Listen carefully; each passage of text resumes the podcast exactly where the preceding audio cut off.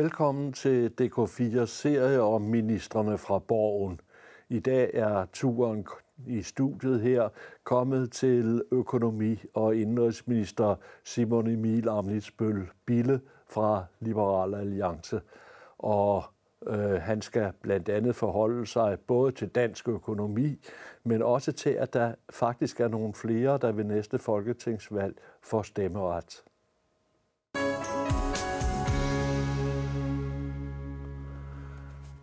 Simon Emil Amnisbøl, dengang den første valglov, den første grundlov blev lavet i 1849, der var der en række F'er, der ikke fik stemmeret. Fjollede, falenter, øh, fruentimmer øh, og en række andre. Og hvad? Fattiglemmer. Fattiglemmer, ja. En række F'er, der ikke fik øh, stemmeret. Nu øh, kommer du igennem med en lov, eller ministeriet kommer igennem med en lov, der gør, at nok den sidste gruppe af disse F'er får stemmeret, nemlig personer under værgemål. Det er en lovgivning, der har været i gang i lang tid, fordi det var tidligere juristers opfattelse, at det strid mod grundlovens paragraf 28 om, hvem der havde stemmeret. Hvordan har du snået dig udenom grundloven? Jamen det har der jo faktisk været øh, store diskussioner om, øh, som du selv siger. Det er jo ikke mig eller andre politikere, der også nåede sig udenom. Det er jo en øh, ny vurdering af, hvordan øh, det ser øh, ud. Og så kan du sige, der er jo faktisk den politiske krølle, det ved jeg ikke, om du er klar over, men Liberal Alliance var vel det eneste parti, før øh, vi kom i regering, der var imod, at man gjorde det, fordi vi som parti faktisk havde en mere traditionel opfattelse af, øh, hvordan det burde være. Så der har I bøjet jer ligesom på så mange andre områder? Der har vi øh, erkendt, at der øh, er 160 øh, mandater i Folketinget, der mener noget andet, og det må man jo engang imellem gøre. Det er personer under værgemål, og det vil sige, det er personer, der i første række ikke er i stand til at øh, tage vare på deres egen økonomi, mm-hmm. øh, som nu får stemmeret. Men øh, man gør simpelthen, som jeg har forstået det, så gør man simpelthen det, at man siger, at man kan være under forskellige grader af værgemål. Ja, og så siger man, at det kan godt være, at man ikke helt øh, kan styre det økonomiske, men man godt er i stand til at varetage øh, det at øh, stemme ved et øh, folketingsvalg og overskue konsekvenserne heraf. Og det er jo så det snit, man har lagt. Øh, hvor mange mennesker drejer det så om? Det, det kan jeg ikke huske i hovedet, men ganske få. Øh, der er til gengæld et andet, og det kommer formentlig til, hvis, hvis det administrativt kan lade sig gøre, så kommer det til at gælde for næste folketingsvalg, ikke? Jo, og vi har faktisk lige en diskussion om det i EU i øjeblikket omkring, om det så er under staternes selvbestemmelse at gøre de her ting, eller det er på europæisk niveau. Så det har vi også lige givet øh, bidrag til øh, faktisk her i dag. Øh, og der øh, lægger vi vægt på, at det stadigvæk er en statsbestemmelse. Hvad skal EU også blande sig i det for? Ja, det vil også undre mig. Men øh, øh, så ja, det, det kommer jo til at blande sig på den måde, de også får stemmeret til EU-valgene. Ja, lige præcis. Men der er også et andet område, nemlig, og det drejer sig om kommunalvalg, hvor I indskrænker øh, nogen, der har haft valgret, som øh, ikke længere får valgret. Ja, du tænker på, at øh, her, på, øh, her tilkommende flygtninge, eller hvad, ja, fra, som øh, går fra tre øh, til fire år, øh, før de kan øh, få lov til Nogen, der kommer fra tredje land. Ja.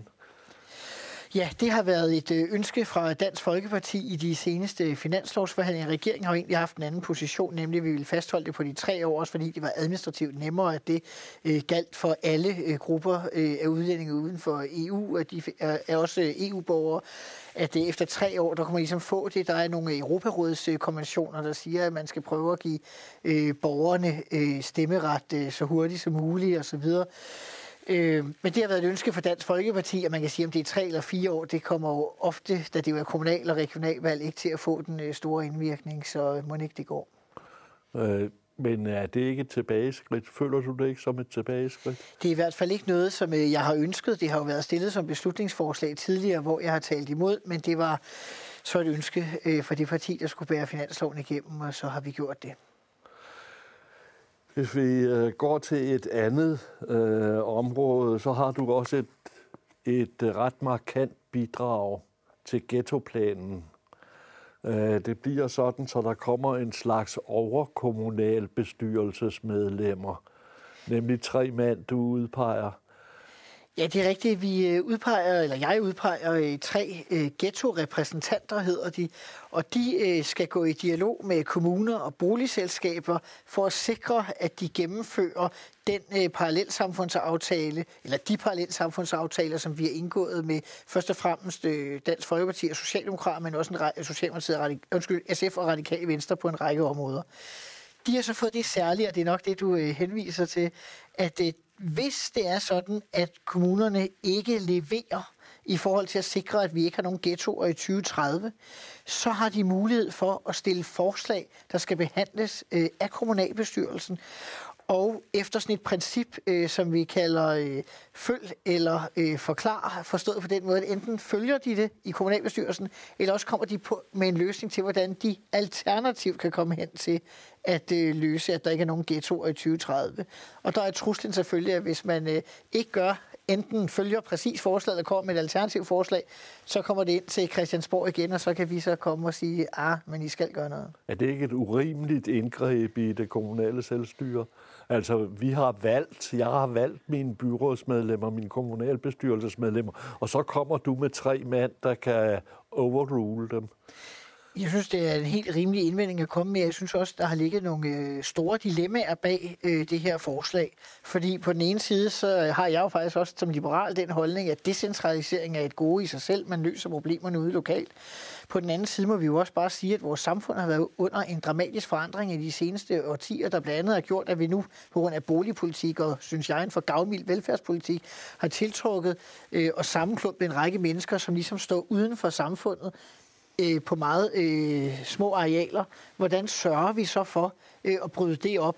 Og der må vi sige, at det er en ekstraordinær situation. Det kræver ekstraordinære øh, midler, men øh, som vi så øh, har vedtaget øh, med de ghetto-repræsentanter. Hvis vi ser på den demokratiske udvikling i Danmark, så er det lokale selvstyre, kommunalbestyrelsen, den er faktisk ældre end demokratiet her i landet. Vi fik demokrati i 1849, kommunerne var der før 1849. Med den særlige undtagelse, at borgmesteren var udpeget af kongen. Øh, er du blevet sådan en lille konge, der nu... Nej, det, sådan opfatter jeg det ikke. Øh, og det er jo heller ikke sådan, at de kan bestemme, øh, hvad de skal gøre ude i kommunen. Det, der er meningen, det er, at der er en dialog, og så har de ligesom sådan en, øh, en hammer i baghånden, hvis man kan sige det på den måde, der siger, at hvis ikke vi finder frem til noget, ikke vi gør noget ved problemerne, så kan vi komme og stille et forslag. Hvis I ikke enten vil følge det, eller komme et alternativ til, hvordan man løser problemerne, så ryger det tilbage til Christiansborg, og så kan træffe en beslutning. Det er jo fuldstændig inden for demokratiske øh, principper, øh, at man kan gøre det på den måde. Øh, og det er jo så for at fremme, at vi ikke får nogle store øh, demografiske øh, problemer øh, og nogle særlige problemer med kriminalitet, parallelsamfund, social udstødelse, sociale tragedier i virkeligheden fremadrettet. Hvad er det for en slags mennesker, de tre? Altså er det jurister, eller hvad, hvad er det? Hvad? Jamen, man kan jo sige, at der er jo taget en, øh, en, øh, en tid, hvad hedder Pauline Christensen, tidligere direktør i øh, Dansk Industri, med øh, området blandt andet øh, for nogle af de her emner. så er taget, øh, hvad hedder det, øh, Ben Hansen, der er tidligere formand øh, for, øh, for danske regioner, og så er der, øh, hvad hedder det, øh, hvad hedder han, Jørgen øh, Nedergaard fra, øh, der tidligere har været øh, direktør i Dansk Arbejdsgiverforening og været beskæftigelsesminister. Øh, og de er valgt, fordi øh, jeg mener, at det alle tre er nogen, der har øh, den, øh, hvad hedder det nu, øh, pondus, der gør, at de også kan øh, have den dialog øh, med kommunerne på en måde, hvor der bliver øh, lyttet til dem. Øh, hvis vi ser på loven, øh, så står der, og nu skal jeg læse noget op i, i lovsprog, der står i tilfælde, hvor ghettorepræsentanter vurderer, at indsatser rettet imod ghettoområder og udsatte boligområder, herunder indsatserne for at nedbringe antallet af ghettoområder og udsatte boligområder, ikke har tilstrækkelig effekt, og at en bestemt kommunal beslutning er nødvendig for at sikre en tilfredsstillende udvikling, kan ghettorepræsentanterne i enighed anmode kommunalbestyrelsen om at behandle ghettorepræsentanternes begrundede forslag til denne beslutning. Der står sikre en tilfredsstillende udvikling. Det er dig, der bestemmer, hvad der er tilfredsstillende. Jamen det, der er tilfredsstillende, det er jo i sidste ende, at vi opfylder den målsætning, som Folketinget har vedtaget, nemlig at Danmark skal være fri for ghettoområder i 2030. Det, der er tilfældet, er, at man jo en håndfuld gange tidligere har forsøgt at sige, nu vil vi af øh, med ghettoområder i Danmark. Det er ikke rigtig blevet til noget i den virkelige verden, desværre. Og derfor siger vi, at vi skal ikke ende på samme måde den her gang, hvor det ikke bliver til noget. Og en af forskellene er så netop at have de her ghettorepræsentanter, som skal sætte magt bag øh, Folketingets beslutninger. Hvis nu øh, kommunal, en kommunalbestyrelse vælger, at et øh, boligområde øh, skal renoveres og gøres mere attraktivt på en eller anden måde, og du har en idé om, at boligblokkene skal rives ned, hvem får så ret? Vores udgangspunkt er faktisk, øh, at vi helst vil have, at, øh, at boligerne selvfølgelig øh, kan blive, øh, blive der, blive brugt på en fornuftig måde. Det kan være, at de skal omdannes til andre former for boligtyper, ældreboliger, ungdomsboliger, nogle af dem, for at afghettoficere øh, boligområdet.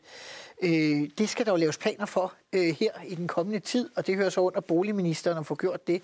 Og det er jo også boligministeren, der i sidste ende skal tage stilling til, om man kommer hen til øh, nedrivningsplaner. Men det er klart, når vi kommer op i 2020'erne, og det begynder at se mere øh, problematisk ud, om man kan nå målsætningen, så øh, hvis ikke man bliver enige og ikke vil følge ghettorepræsentanterne, så bliver det jo øh, ministeren i samarbejde med øh, de partier, der står bag øh, øh, hvad hedder det nu, lovgivning omkring parallelsamfund, der kommer til at skulle øh, tage stilling til, hvad der skal ske. Men det bliver ikke hele Folketinget, det bliver dig, der har den afgørende ord. I forhold til nedrivning er det stadig boligministeren. Ja, øh, det bliver regeringen, reger... der har det afgørende ord. Det bliver ikke Folketinget. Det skal ikke lovgives. Det, kommer, det skal der ikke i de langt de fleste tilfælde. Det kan jo godt være, at der er tilfælde, hvor man er nødt til at lave lovgivning, men det forestiller jeg mig øh, det giver dig en uhyggelig magt i kommunerne. Øh, det er dog i fællesskab med boligministeren, men man kan jo sige, at det er jo dog ikke en større magt, end at Folketinget jo altid kan afsætte minister, som de ikke synes gør, som de vil have. Nu kommer det her kun til at gælde ghettoområderne. Øh, men vi oplever jo tid efter anden, at der er kommunalbestyrelser, som ser stort på loven. Vi har eksempler på, mange eksempler på, at inden for undervisningsministerens område, der øh, har man flere børn i klasserne, end man må efter loven. Øh, vi ser på, på bygningsområdet, at der bliver ikke altid ført de brandtilsyn, som man faktisk er forpligtet til at uh, føre i kommunerne. Vi ser på naturforvaltningsområdet, at øh, når jeg så ryger der en kæmpe høj en gang imellem, fordi den bliver overpløjet, og kommunen ikke fører det tilsyn, den faktisk skal. Var sådan en tremandsgruppe, der kunne overrule øh, kommunalbestyrelserne, eller i hvert fald sætte noget på kommunalbestyrelsernes dagsorden. Øh, en vej frem. I, altså er det her et forsøg på øh, og få en stærkere centralisering på andre områder også? Nej, det er det faktisk ikke. Altså, jeg har ikke udebart den forestilling, at det er noget, vi skal udbrede øh, sådan øh, bredt ud over forskellige områder øh, inden for det kommunale. Der må det være en, øh, en blanding, kan du sige, dybest set af tilsyn af ministerielle pålæg og i sidste ende af lovgivningsforandringer, der skal sørge for, at øh, der sker det i kommunerne, som der skal ske i forhold til at skulle lave sådan et generelt øh, triumvirat af regeringsrepræsentanter, der kan sikre, sådan, øh, at det hele sker øh, ude i kommunalbestyrelsen stille forslag, så øh, ligger det ikke umiddelbart for, øh, for mig at gå i den retning. Jeg synes, at det her er en helt ekstraordinær situation, hvor vi siger, der er noget, der er så græld for vores generelle samfundsudvikling, som kan være en bombe under det samfund, vi har, som er baseret på tillid mellem mennesker, og dermed jo er et af de øh, smukkeste øh, samfund og velfungerende samfund i verden. Det er helt afgørende, at vi får grebet ind der. Derfor har vi valgt nogle metoder, vi måske også vil være øh, øh, med eller direkte modstandere af i andre situationer. Og det ville heller ikke være særligt liberalt. Nej, det mener jeg ikke. Øh, men så er der en anden liberal tankegang omkring det lokale selvstyre, som, som, øh, som I er mere varme på. Hvordan går det med at få nedlagt regionerne? Det må vi jo se. Altså, øh, regeringen har jo øh, nedsat et øh, ministerialudvalg, som i øjeblikket ser på, øh, på hvad hedder spørgsmålet om en fremtidig sundhedsreform. Og der øh, er det jo sagt øh, tydeligt, at øh, noget af det, der diskuteres der, det er spørgsmålet omkring, øh, hvordan skal organiseringen være øh, fremadrettet. Statsministeren har været ude og melde ud det her med de 21 øh, sundhedsfællesskaber, som ligesom skal... Øh, være øh, fremadrettet, som skal få sundhedssystemet tættere øh, på borgeren. Og der er ingen tvivl om, hvor at Liberal Alliance som parti står. Vi ønsker, at øh, regionerne skal øh, væk. Øh, men det, du må vente lidt endnu, øh, før vi kommer med et udspil fra regeringen. Det skulle gerne komme i januar måned. Ja, det har I sagt tidligere. Så skulle det komme i december, og så skulle det, det, det, det trækker ud. Ja, det trækker nu mest ud, fordi øh, finansloven øh, trækker ud. Øh, den kom jo til først i hus den 30. november, og selvom det selvfølgelig er tidligere, end det var sidste år, så er det jo, ved du jo om nogen, øh, sent øh, set i sådan lidt øh, større øh, historiske perspektiv. Og øh, det vil sige, at øh, vi var nødt til at bruge kræfterne på finansloven på et tidspunkt, hvor vi måske skulle have brugt lidt intern tid på, øh, på sundhedsreformen. Det knokler vi så stadig med nu.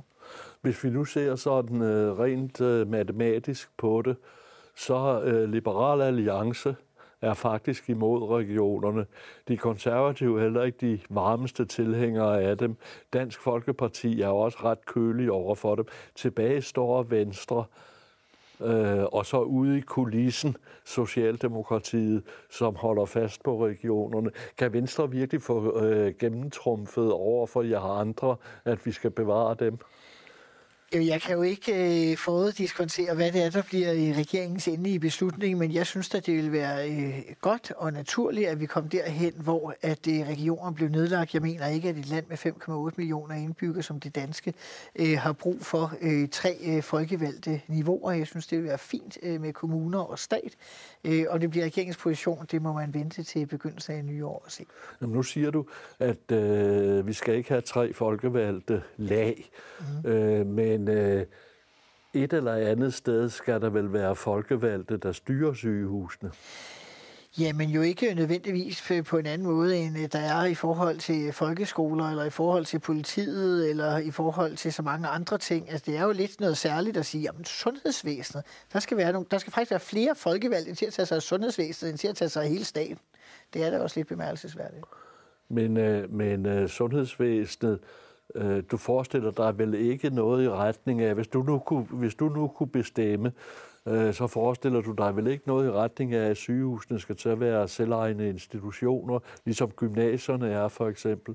Jeg er åben over for flere forskellige modeller. Jeg synes, det vigtigste det er, at vi kommer af med det folkevalgte led, og vi så stadigvæk har en øh, ordentlig organisering øh, bag sygehusene, sådan så borgerne jo er sikret et ordentligt sundhedstilbud, og måske endda også kunne sikres et endnu bedre frit valg på tværs af de regionsgrænser, vi kender i dag, hvor det nogle gange er lidt svært at få det frie valg ud i, kan du sige, egentlig praksis for borgerne. Øh, har vi så stemt, tror du, for sidste gang til regionsvalgene? Jeg håber det. Du håber det? Du er under et konstant pres fra en række kommuner for at få lavet en udligningsreform. Udligningsreform, det handler om, at det er de rige, i gåseøjne nordsjællandske kommuner, der er også andre, men de rige kommuner op i Nordsjælland og de andre rige kommuner, som fører en, her på Sjælland og øerne, som fører en masse penge vestpå. Øh, og du har været i gang med en udligningsreform. Den kiksede. Hvad skete der?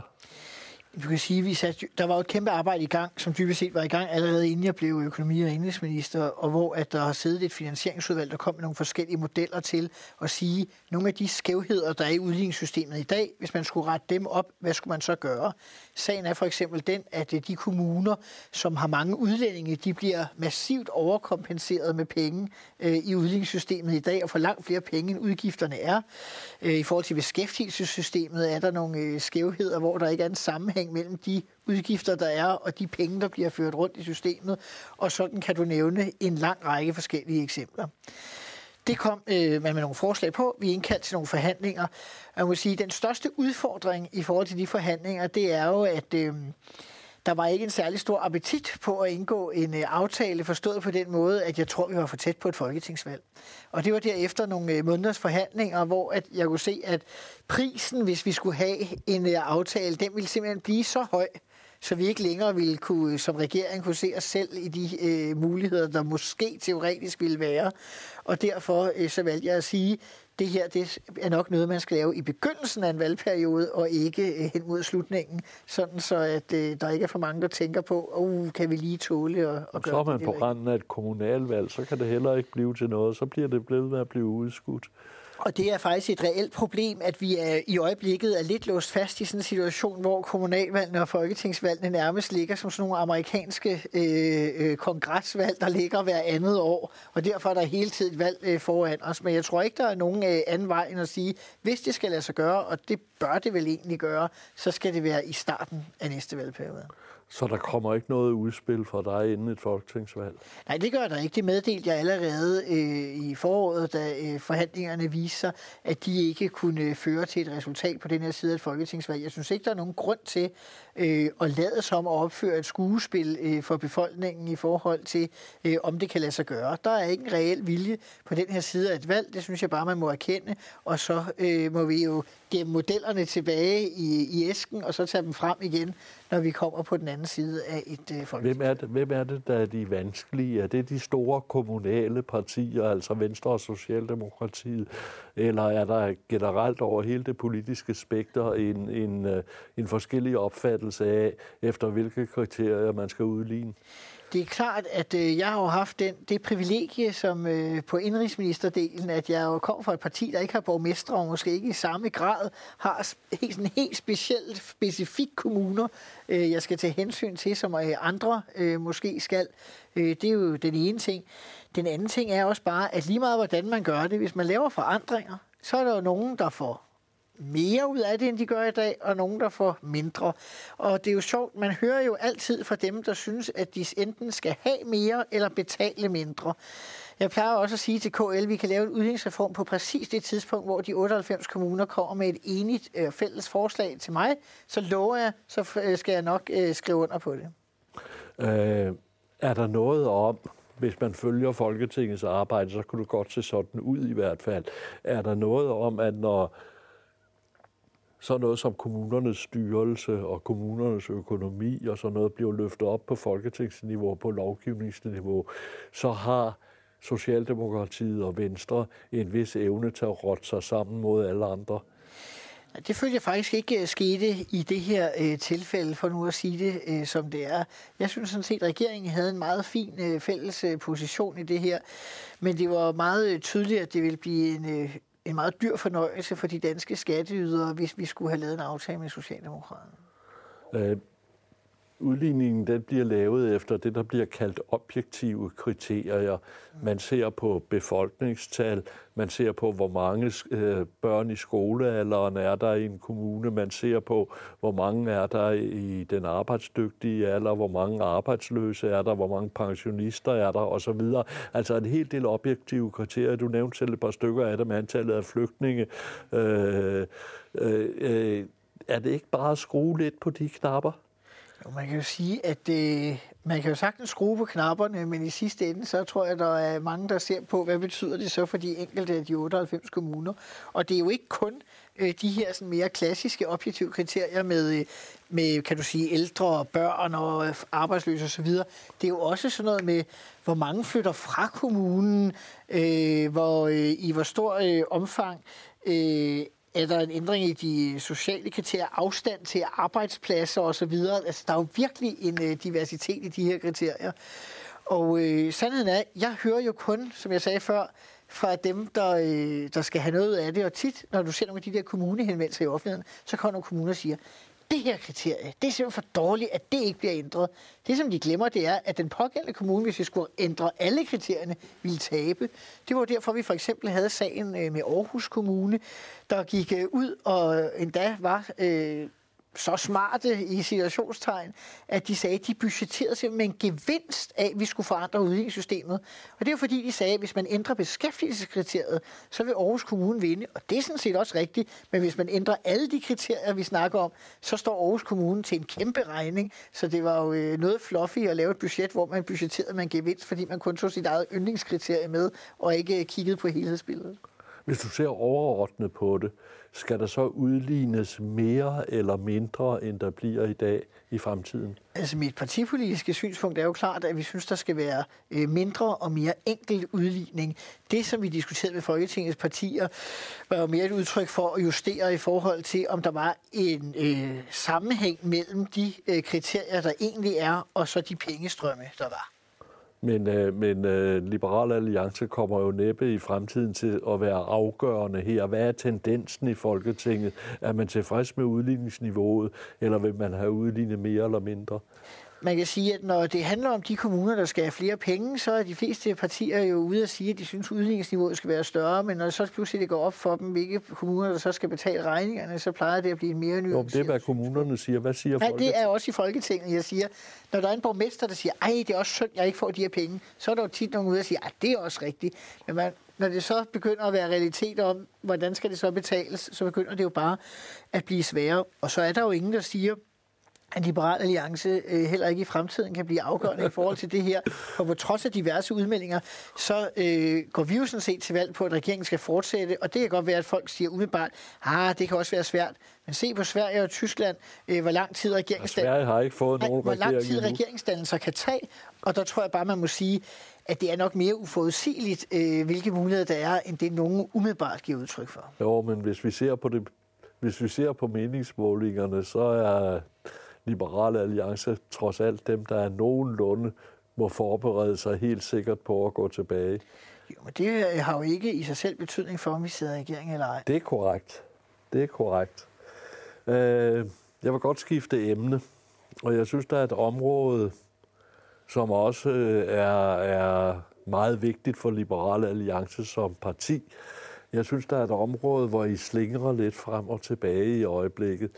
Øh, regeringen forbereder et forslag, øh, hvor øh, det skal være vanskeligere, eller der skal i hvert fald være større kontrol med, om landets infrastruktur kan sælges til udenlandske virksomheder øh, eller udenlandske investorer.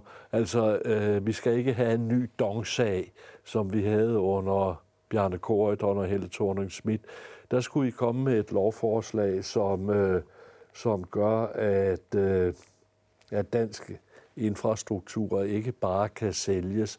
Og aktuelt så drejer det sig, drejer diskussionen sig om øh, det statsejede selskab Ørsteds salg af øh, elselskabet Radius. Øh, det er ikke særlig liberalt, der ikke hver kan gå ind og byde, vel? Jeg synes, der øh, kan være et øh, reelt øh, liberalt dilemma i forhold til noget af det her. Fordi udgangspunktet som liberal er selvfølgelig, at der er et marked. Vi vil sælge en aktiv, og så må man jo se, hvordan man kan få den bedste pris for det. Det er jo sådan en ren liberalt snit. Så kan der jo være nogle øh, andre øh, hensyn, øh, først og fremmest synes jeg, sikkerhedspolitiske hensyn i forhold til, hvilke former for øh, interesser, der kan købe øh, noget fundamental infrastruktur. Og det synes jeg sådan set er en helt reel diskussion øh, at have, også i et liberalt øh, perspektiv, fordi det er jo også i et liberalt perspektiv vigtigt, at vi kan sikre borgernes øh, frihed og tryghed øh, i forhold til, at der ikke øh, skabes øh, problemer i forhold til, om infrastrukturen bliver ejet af nogen, som ikke har øh, gode intentioner øh, med den. Men der er et sikkerhedspolitisk problem i at sælge radius? Det øh, siger jeg ikke nødvendigvis, at der er i det pågældende tilfælde. Jeg siger bare, at det her har bare flere nuancer, synes jeg, end du umiddelbart øh, lagde op til, fordi der også kan være den sikkerhedspolitiske dimension, som vi i hvert fald øh, synes øh, er væsentlig i den verden, vi lever i, som måske er mere usikker, end nogen af os lige forestillede sig i begyndelsen af 90'erne. Øh, er der nogle af de store privatiseringer, øh, salg af statslige aktiver i større eller mindre grad, som, som, øh, som du har fortrudt? Ikke øh, umiddelbart. Man skal jo huske, at øh, de fleste af de øh, privatiseringer, der har været, de har været til øh, gavn øh, for danskerne. De har været til gavn for dansk økonomi. Man har jo diskuteret selvfølgelig meget øh, længe, skulle man have solgt kovret med TDC, og det kan da godt være, at man ikke skulle have gjort det. Øh, men dybest set så må jeg bare sige, hvordan er situationen på tele- telemarkedet i dag i forhold til i gamle dage? Det er, at det er langt billigere for kunderne, og de får en langt bedre service, end da der var monopollignende situationer. Så lige meget om der er nogle øh, finere franske detaljer i forhold til, om man lige skulle have taget det hele med eller ej, så er resultatet, at det er blevet bedre for den danske befolkning, og det er vel det, det hele handler om. Øh, Brian Mikkelsen, den konservative Brian Mikkelsen, var dengang han, han var minister, der var han ude og sige, at det var nok en fejl, at vi solgte Københavns Lufthavn, altså lufthavnen i Kastrup. Øh, er du enig i det synspunkt? Hvor går grænsen mellem, hvad der er, øh, om jeg så må sige, livs, livs, øh, livs, livsnødvendig infrastruktur for et land og, og, og, og det, der kan sælges? Øh, det er jeg sådan set ikke øh, enig i, men jeg er glad for, at øh, man har haft nogle øh, udskiftninger i forhold til ejerstrukturen, hvor jeg tror, man øh, kommer til at se et mere konstruktivt medejerskab fremadrettet. Men hvor går grænsen? Kan vi, øh, kan vi øh, sælge den nye Femernbro? Øh, det øh, har jeg ikke lige nogen planer om, vil jeg sige i hvert fald, men det er ikke sådan, at jeg har nogen sådan kvababbelser i forhold til øh, den slags øh, ting i udgangspunktet, hvis det handler om, at der er nogen, der skulle varetage. Du kan sige, man har jo allerede et selvstændigt selskab, der tager sig af, du kan sige, Storebæltsbroen og, hvad hedder det nu, øh, Øresundsbroen. Jo, men hvis det nu blev et udenlandsk selskab? Ja, det ser jeg ikke, i, det ser jeg ikke principielt noget problem i. Øh, men så på den anden side, så kommer du og et par andre ministre i ministeriet med lovforslag, som øh, skal gå ind, som sådan, jeg læser dem i og for sig, og, og sige til kommunerne, at der skal større kontrol og større åbenhed omkring kommunale privatiseringer og, og udliciteringer af kommunale opgaver. Og det er faktisk lidt det omvendte, øh, i hvert fald der er formålet. Det vil sige, at der skal være mere gennemsigtighed i forhold til den måde, som kommunerne gør, når de byder med. Øh, det er den ene ting. Øh, og den anden ting er, at vi jo faktisk vil sørge for, at jeg går ud fra det, det med færre lige konkurrence-diskussionen, øh, du henviser til, at vi gerne vil gøre, at øh, vi vil skrælle ned på, hvor mange steder det offentlige her, kommunerne, kan være med, i stedet for at overlade det til. Ja, i, år, I opfordrer indirekte kommunerne til at udlicitere eller privatisere noget mere. Øh, primært jo at udlicitere. Altså, vi har jo dog valgt i regeringen det, jeg vil kalde et... Øh, ikke-ideologisk synspunkt, hvor du kan sige, at vi lægger os ikke øh, i de fleste opgaver ikke på at sige, at det enten skal være, at det skal være kommunalt, eller det skal være privat. Det vi siger, det er, at der skal være udbud. Så kan det kommunale sådan set byde med sammen med de private virksomheder, og så er det, at vi gerne vil lægge nogle rammer for, at det fungerer på en ordentlig måde. Øh, sådan så, at der ikke er unfair konkurrence fra det offentlige side mod de private virksomheder. Når, når kommunerne skal ind og gøre det, så betyder det, at der skal laves mange flere beregninger og, og, og opstillinger af betingelser og sådan noget lignende for, at øh, der kan være et færre udbud af tingene. Øh, skaber du ikke et øh, meget større kommunalt byråkrati på den måde? Man kan sige, at nogle steder, så skaber vi faktisk et mindre byråkrati, fordi vi har et ønske om at lave en mere ensartet måde at gøre det på, sådan så man ved, at det foregår på den samme måde, om det er i Københavns Kommune, eller det er i Aalborg Kommune, eller i Esbjerg Kommune. Og det vil sige, at der skal ikke længere sidde medarbejdere i de forskellige kommuner og opfinde metoder til, hvordan man skal gøre det. Så er det klart, at hvis der er flere udbud, så kan det jo godt være, at det så modsat kræver flere øh, medarbejdere, men samlet set, så skulle det her jo gerne sørge for, at man kan levere en bedre service til borgerne for færre skattekroner. Det er sådan set det, der er humlen i hele forslaget. Når jeg har talt om en slængere kurs, så kan du godt se, at kommunerne skal have, bliver indirekte opfordret til at udlicitere eller privatisere mere, mens staten siger, hov, hov, vi har måske privatiseret for meget. Nej, det synes jeg, fordi at det er to forskellige ting, vi taler om. Det ene er privatiseringer, det andet er øh, øh, udbud og dermed udliciteringer. Fordi på udliciteringsdelen, der har vi også sat en øh, højere målsætning for, hvor mange af de statslige opgaver, som fremadrettet skal i udbud. Så der er fuldstændig øh, ens ambitioner, både for stat, øh, kommuner og regioner, den tid de måtte eksistere på det her.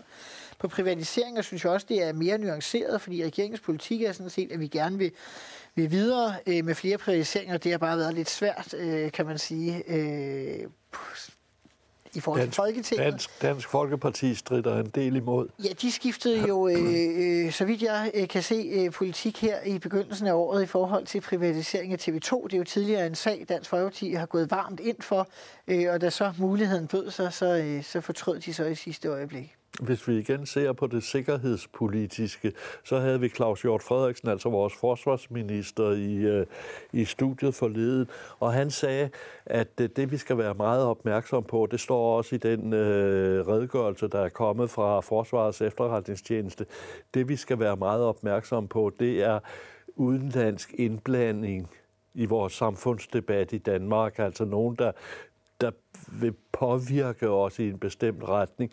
Hvis nu der kommer en udenlandsk ejer, en øh, ungarsk eller en østrisk eller en russisk ejer af TV2, vil det så ikke udgøre et sikkerhedsmæssigt problem? Man kan jo sige, at der tror jeg dog på, øh, på danskernes øh, kritiske dømmekraft. Det er jo ikke som i gamle dage, hvor der enten var en kanal eller to kanaler, så der vil være mulighed for at oprette øh, konkurrerende kanaler, hvis man mener, at det vil være et problem den måde, øh, det er på øh, på TV2. Der, hvor jeg synes, Claus Hjort, altså forsvarsministeren, har et, øh, en væsentlig pointe, det er, at vi ser jo, at der er øh, tendenser til at påvirke valgene i de vestlige samfund øh, fra øh, udenlandske lad os sige, stater. Øh, det tror jeg godt, man kan sige. Det, der så er fordelen for Danmark, det er, at der, hvor vi mest øh, hvor det er mest relevant for Danmark, det er netop, som han siger, om debatten, hvor når du ser på selve valgsystemet, så har vi faktisk et af de bedste valgsystemer i verden til at sørge for, at det er svært at manipulere med selve valghandlingen. Så det er jeg faktisk ret øh, stolt og tryg ved, det valgsystem, vi har. Det er også derfor, jeg har meldt ud, at jeg er imod enhver form for digitalisering af det danske øh, valgsystem, fordi øh, det vil bare øge risikoen for, at der er nogen, der kan komme ind og manipulere med selve Vi skal valget. stadigvæk bruge papir og blyant. Så længe at øh, jeg har noget at skulle have sagt, så skal vi. Øh, apropos digitalisering, så er Danmark formentlig det land i verden, der har digitaliseret mest i forholdet mellem borger og offentlig myndighed. Øh, 90 procent af danskerne er digitaliseret i forhold til de øh, offentlige myndigheder. Og du er i og for sig ikke alene du, men også tidligere regeringer, har været indstillet på, at det skal helst endnu højere op. Øh, hvad med de stakkels 10 procent, øh, som ikke kan finde ud af det? Jamen, vi har jo regler allerede i dag for, at man kan blive undtaget for den øh, måde at skulle være i kontakt øh, med det offentlige på, hvis man øh, virkelig ikke kan. Og det synes jeg sådan set også er fair Jamen, nok. postvæsenet fungerer jo stort set ikke mere. Ja, man kan sige, at det tager i hvert fald øh, ofte sin tid. Øh, til gengæld, øh, altså det gør det jo, det må man jo medgive. Til gengæld er der jo kommet postkontorer øh, mange steder, så, altså ikke gammeldags postkontorer, men så er de jo ude for eksempel i supermarkeder og andre steder, hvor de ikke var før.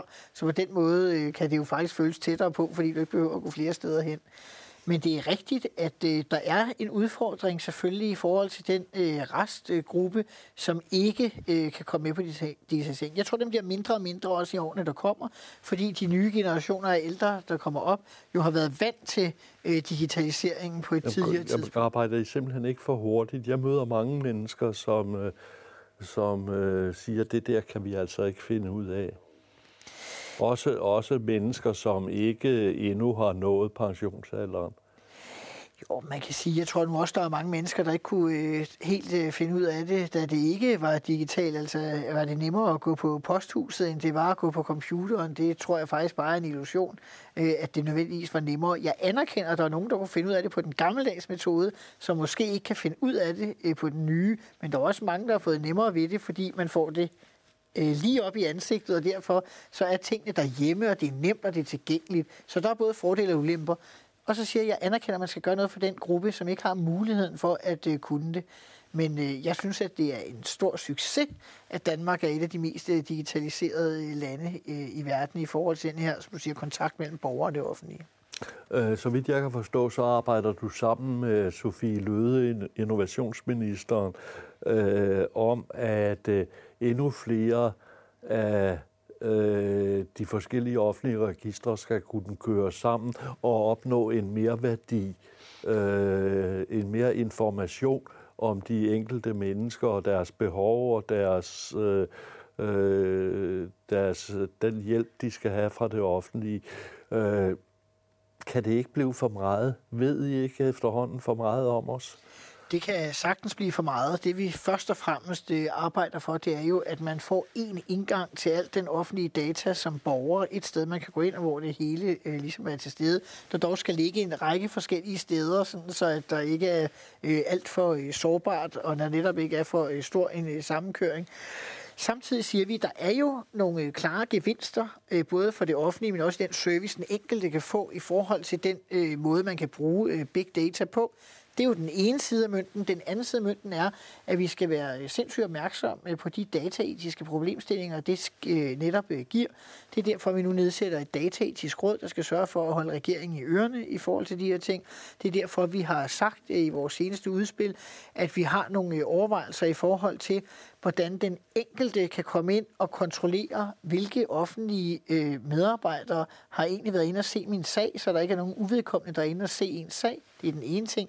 Det andet, som vi har diskussioner om i øjeblikket, det er, hvor er grænsen mellem, at øh, staten og det offentlige bare kan bruge øh, oplysningerne, og at øh, du som øh, enkelt individ øh, ejer øh, dine egne oplysninger. Det vil sige, at vi har nogle diskussioner om, i hvor stort et omfang man faktisk kan få mulighed for at komme ud øh, så at sige, af enkeltregister, eller at oplysninger, man har, at man ikke vil have dem øh, stående om sig. Men vil du ikke indrømme, at vi i dag, i det demokratiske Danmark, er registreret fra den ene ende til den anden i langt højere grad, end man var i Honeckers gamle Østtyskland? Jeg tror faktisk, jeg vil lyve, hvis jeg ikke øh, svarede ja på det spørgsmål. Altså, fordi vi ved, det er jo klart, at man registrerer øh, ekstremt meget. Danmark er vel det første land i verden, der lavede big data øh, om øh, borgerne. Øh, jeg er selv minister for CPR-systemet, som vel er det, øh, største, øh, øh, det første sådan store offentlige eksempel på big data i en, øh, i en stat øh, i verden, øh, som går ud over sådan en efterretningsvirksomhed. Øh, Øh, og det er klart, at det skaber, som jeg siger, en række øh, problematikker, som vi faktisk forsøger at løse efter bedste evne, fordi vi, det faktisk er vigtigt for os, at øh, borgeren stadig øh, jo har mulighed for øh, at beskytte øh, sig selv. Det er jo to ulige størrelser, du skal sætte op mod hinanden. Den personlige frihed over for et effektivt samfund. Ja, og der er det, handler det jo om at finde de rette øh, balancer i forhold til øh, de øh, spørgsmål. Øh, også selvom vi lever i det, var det ikke min øh, folketingskollega DDR, øh, Henrik Dahl, der sagde på et tidspunkt, at Danmark er det lykkelige DDR. Det er selvfølgelig der, vi ikke øh, skal hen, så det ikke er total øh, overvågning øh, af borgerne. Du er også økonomiminister, og vi skal snakke en lille smule økonomi også. Øh, det går godt i Danmark. Man kan jo ærge sig over, at Slytter tog øh, patent på sætningen, det går ufatteligt godt, fordi det går væsentligt bedre i dag, end da Slytter sagde det. øh, går det så godt i Danmark, at øh, økonomien er ved at være overophedet? Går det så godt, så der er nogen i Finansministeriet og Økonomiministeriet, der sidder og pusler på en eller anden måde og stramme op på, på situationen på? Den er ikke overophedet endnu, og øh, det kan man jo glæde sig over, og det kan man først og fremmest glæde sig over på grund af tre ting, nemlig at Lars Lykkes VK-regering lavede øh, efterlønsreform, og han lavede dagpengereform, og at Helle Thorning sørgede for at få så mange ud af topskatten, som hun gjorde. Det er de tre væsentlige årsager til, øh, at det ikke er gået galt endnu. Og det vil sige, at de reformer, der er lavet, de virker faktisk, fordi vi kan se, at arbejdsudbuddet det stiger stadig, også i de kommende år, øh, på grund af tidligere reformer. Og derfor kan man næsten følge med. Så har vi haft en stor tilgang af udenlandske og uden den havde vi ikke kunne følge med. Det betyder bare, at man skal videre den vej, og derfor bekymrer det selvfølgelig mig, at Folketinget de seneste år har afvist både at se på tilbagetrækningsalder, de har afvist at se på øh, marginalbeskatning, de har afvist at se på udenlandsk arbejdskraft, fordi på et eller andet tidspunkt, så løber man jo tør for idéer til, hvordan man kan sørge for, at der stadig er den arbejdskraftreserve, der skal øh, være, hvis vi skal kunne holde højde og længde øh, på opsvinget. Og så kan det jo så være på et tidspunkt, at man kommer i den situation, at man er nødt til at gøre noget. Og der mener jeg jo altid i stilfærdigt om, at det er mest effektive måde at øh, gøre noget i sådan en situation på, det er jo ved at afdæmpe det offentlige forbrug. Øh, fordi der ved man, at hver en krone, man sparer, den bliver sparet i forbrug. Øh, det ved man faktisk ikke, øh, om det har samme effekt, hvis man øh, går ind og skruer på skatteskruerne. Men øh, hvis, vi, hvis Folketinget ikke havde bremset ja, på de tre reformområder, du nævnte, så ville uligheden i samfundet være blevet større, og så ville vi på et tidspunkt komme til at opleve det, franskmændene slås med i dag. Folk går på gaden, uligheden bliver så stor, så vi taber en stor del af befolkningen. Jeg tror i virkeligheden, ja, det tror jeg faktisk er forkert. Jeg tror, det er forkert, at det er derfor franskmændene går på gaden. Jeg tror, de går på gaden, fordi de har en centralistisk, stor stat øh, med et byråkratisk system og en elite, der sidder oven på det der statssystem. Og at de i øvrigt har et valgsystem, der gør, at, øh, at øh, mindre gruppers politiske synspunkter ikke hurtigt bliver optaget i den politiske debat, sådan som det sker i Danmark.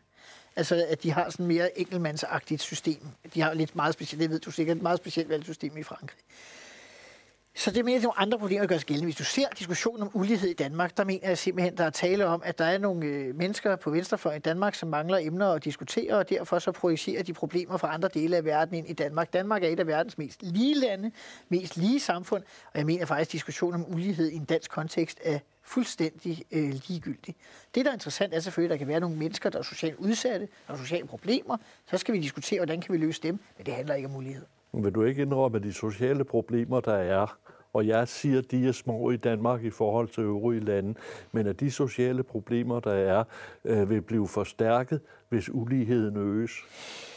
Nej, fordi man kan sige, det der jo er sket samtidig med, at man siger med den her Gini-koefficient, at den italienske fascist har opfundet en model på et tidspunkt for, hvordan man kan måle ulighed, og det er sikkert fint også, selvom man havde de politiske ja, nu er det jo ikke dansker, der har opfundet Gini. Nej, det er en italiensk fascist, ja, ikke? Ja. Øh, som opfandt ja. dem. Øh, det, han hed Gini, og derfor Gini-koefficienten. Øh, at den har været stigende over de senere år, samtidig med, at der er flere mennesker, der kommer i øh, beskæftigelse, samtidig med, at der er flere mennesker, der får en uddannelse, samtidig med, at den gruppe, hvor der er flest, der flytter sig mest, det er den laveste tiende del, altså flere flytter sig økonomisk. Prøv at høre, det går helt fantastisk i det her land. Beskæftigelsen har aldrig været højere. Der har ikke været så få på overførselsindkomster siden 1987. Så jeg synes, det er en fuldstændig teoretisk skrivebordsdiskussion at påstå, at der er problemer med stigende ulighed i Danmark, og at det skulle give nogen former for sociale spændinger. Det store flertal af danskerne, de oplever, at det går godt. De går på arbejde, eller de går på uddannelse, og det samme gør deres venner og bekendte og familie. Jo, men, men igen tilbage til, hvis du nu øger, altså jeg, jeg indrømmer, jeg giver dig uligheden i Danmark, er blandt de mindste i verden, hvis ikke det er den mindste i verden. Øh, men hvis du øger den, øger du samtidig proportionalt de sociale spændinger. Men vi fik jo øh, Finansministeriet til at regne på Liberal Alliances politiske program frem til seneste folketingsvalg i 2015, og den sagde, at selvom man gennemførte hele Liberal Alliances politiske program, som jeg forstår, nogen synes er meget vildt, øh, så vil Danmark stadig være et af de 5-6 mest lige øh, lande i verden, og øh, det øh, tror jeg nok, man overlever. Ah, men nu har øh, Liberale Alliance jo med at hive den ene statistik, som de elsker op og dykke de andre statistikker, som øh, altså Arbejderbevægelsens Erhvervsråd kom til nogle andre udregninger end Finansministeriet gjorde. Der må man jo sige, at forskellen er, at Arbejderbevægelsens Erhvervsråd er en socialdemokratisk organisation. Finansministeriet regner dog på samme måde, om det er socialdemokrater eller liberale, der beder om at få regnet tallene igennem. Ja, det, kan, det, det har der jo så en stor diskussion om. Der er diskussion om, man kan lide deres regnemetoder. Der er jo ikke diskussion om, de regner på samme måde, om det er Liberale Alliance og Socialdemokratiet, der stiller spørgsmålet. Hvis vi ser på, på, øh, på de påvirkninger, dansk økonomi kan komme ud for øh, fra omverdenen i, i, øh, i de kommende år, øh, så får vi en kæmpemæssig udfordring med, med Storbritannien, der på en eller anden måde forlader øh, formentlig forlader EU. Øh, hvordan forbereder I jer på det? Jamen, øh, det forbereder vi os på, og nu siger du formentlig forlader EU. Øh, man skal jo aldrig sige aldrig nej, nej, det, er altså, i forhold til, til den situation, der jamen, er. Der er jo ingen af os, der ved, om Theresa May sidder i aften. Nej, det er det. Og, og i givet fald, om, der, øh, om det bliver et hard Brexit, et, et blødt Brexit, eller det, der er forhandlet på plads, eller der muligvis kommer en såkaldt Remain-folkeafstemning, altså om man i virkeligheden skal blive øh, alligevel. Men hvis vi nu forudsætter, at Storbritannien øh, forlader EU, så har vi jo lavet en øh, analyse i øh, Økonomi- og Indrigsministeriet af, hvad vil det betyde øh, for dansk økonomi. Og man kan sige, hvis vi nøjes øh, med den øh, bløde Brexit, som der er lagt op til øh, med øh, aftalen med EU, så kan man begrænse skaden. Det vil selvfølgelig få betydning for de op mod 60.000 mennesker, øh, som arbejder i fødevareindustrien. Ikke sådan, at de alle sammen bliver øh, arbejdsløse, men at det får betydning for de øh, industrier. Men der regner man med, at hvis det er der, så kan vi øh, komme ned på en forholdsvis øh, lille påvirkning af det generelle øh, bruttonationalprodukt, og at velstands, øh, et eventuelt mindre velstandsfald hurtigt kan blive indhentet. Bliver det et, øh, et, et hårdt Brexit, så vil det selvfølgelig få større betydning for beskæftigelse, sikkert i øh, bestemte erhverv, fordi der vil være problemer i forhold til, om man kan lave, have den eksport og import, som man har i dag. Og det kan også få, altså, en påvirkning af, af øh, bruttonationalproduktet øh, på, øh, på over faktisk et øh, helt øh, procentpoint. Så øh, et hårdt Brexit, øh, det vil også være hårdt, og Danmark er et af de lande, der bliver ramt øh, rigtig hårdt, fordi at vi har en meget stor samhandel øh, med øh, britterne. Hvem skal erstatte øh, britterne for danske virksomheders øh, eksport? Altså, øh, øh, hvilke har I nye lande, andre lande i, i, i den, som, som I vil satse på, øh, hvis det bliver den her hårde Brexit, som, øh, som rammer først og fremmest fiskeriet, som vel er prisgivet mere eller mindre med, med en hård Brexit, øh, men også landbruget og til en vis grad også medicinalindustrien. Ja, det vi kan, hvis staten kan jo ikke gå ind og sige, at nu øh, går det bare godt her. Det vi dog kan se i vores analyser, det er, at Danmark ikke har udnyttet øh, markederne i Østeuropa lige så godt som en række af vores øh, nabolande, altså inden for EU, samtidig med EU jo heldigvis forhandler frihandelsaftaler og kommer i hus med dem øh, med en række øh, forskellige lande.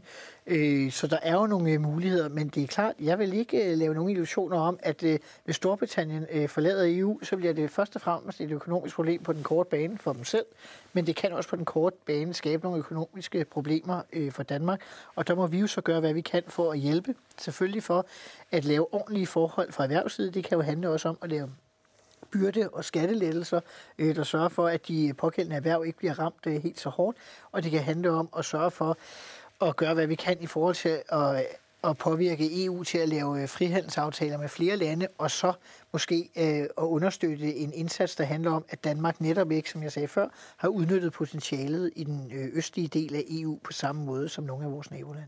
Hvis vi nu tager en herr Hansen, eller for eksempel en Amnitsbølle Bille, øh, og siger, hvordan påvirker det mig som person? Har du så gjort dig nogle tanker om, hvordan Brexit vil påvirke dig som person? Man kan sige, at et uh, hårdt Brexit uh, påvirker den gennemsnitlige dansker med et velstandstab på omkring 4.000 kroner. Jamen ikke, du er ikke så... den gennemsnitlige dansker, altså har du gjort dig nu. Du kan, ikke, du kan formentlig... Altså, hvordan det påvirker økonomi og indrigsminister, siger vi om ja, eller, eller, eller påvirker mig. Skov. Altså, jeg kan formentlig, det, jeg må formentlig se i øjnene, at en Ford-bil bliver dyrere, Øh, hvordan påvirker det den almindelige dansker? Men det er klart, at der kan jo være, alt efter hvilken form for Brexit, altså jo hårdere det bliver, øh, komme påvirkning af, øh, at priser øh, kan øh, blive øh, dyrere, øh, til eksempel på øh, udvalgte øh, varer. Og det er jo sådan helt konkret, og det er jo så også en del af det velstandstab, som øh, jeg taler i mere sådan økonomiske termer om, øh, hvad det kommer til at betyde. Så, så, så vi skal vende os til, at sådan noget som whisky, det bliver, det bliver dyrere? Jeg tror, det bliver forholdsvis øh, marginalt, øh, heldigvis. Øh, og den anden ting er jo, at nu ved vi jo heller ikke, hvor bilfabrikkerne kommer til at placere deres produktion fremadrettet, alt efter hvordan Storbritannien kommer ud af EU. Det har skiftet lidt fra regering til regering. Øh, nogle regeringer har haft det sådan, så Øh, det økonomiske EU-samarbejde lå i Finansministeriet. Nogle regeringer har haft det sådan, så det lå i Økonomiministeriet. Hvor ligger det i øjeblikket?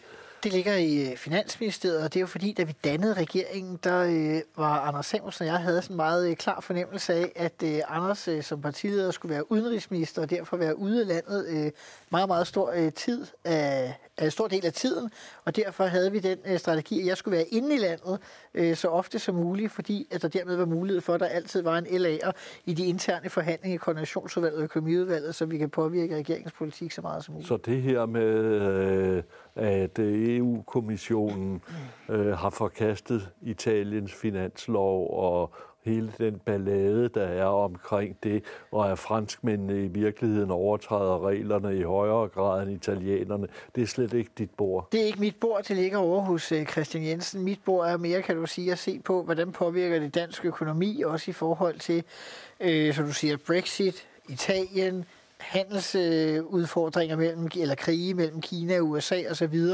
Øh, hvad gør det i virkeligheden for de økonomiske udsigter? Jeg kommer her på mandag med den næste økonomiske øh, redegørelse, og der er det jo klart, at øh, vi ser også på lige præcis udviklingen i den globale handelssituation på grund af de her tre ting der er en del fare for dansk økonomi i virkeligheden. Måske større end de farer, der ligger øh, øh, måske en mere nærværende fare, end den fare, vi talte om før, i forhold til en overophedning af dansk økonomi. Ja, det er jo traditionen, at der kommer en økonomisk redegørelse lige op til, at finansloven skal vedtages. Ja. Jeg vil godt have dig til at røbe et tal. ja, det er jeg ikke sikker på, jeg vil. øh, hvis vi tager finansloven, så taler man jo meget om øh, procentdelen for det offentlige forbrug. Mm. Øh, jeres, da I gik ind i regeringen, var øh, jeres målsætning, at få det ned til et minus i offentlig forbrug. Hvor ender finansloven henne? Du kan sige, at vi gik til valg på et øh, minus i det offentlige forbrug. Det ønsker vi i Liberal Alliance. Da vi dannede regeringen, lavede vi en aftale om, at det offentlige forbrug i udgangspunktet kunne være 0,3 plus, plus øh, ting til øh, sikkerhedsudgifter, fordi den forsvarspolitiske situation var, eller sikkerhedspolitiske situation var ændret så meget, som den er. Og øh, regeringen har hver gang øh, spillet ud med et forslag om 0,3 plus sikkerhed. Det gjorde vi også i år. Det gav 0,4. Og jeg tror, det ender nogenlunde der omkring. Eller det ved jeg, men det må jeg jo ikke sige. Tak skal du have.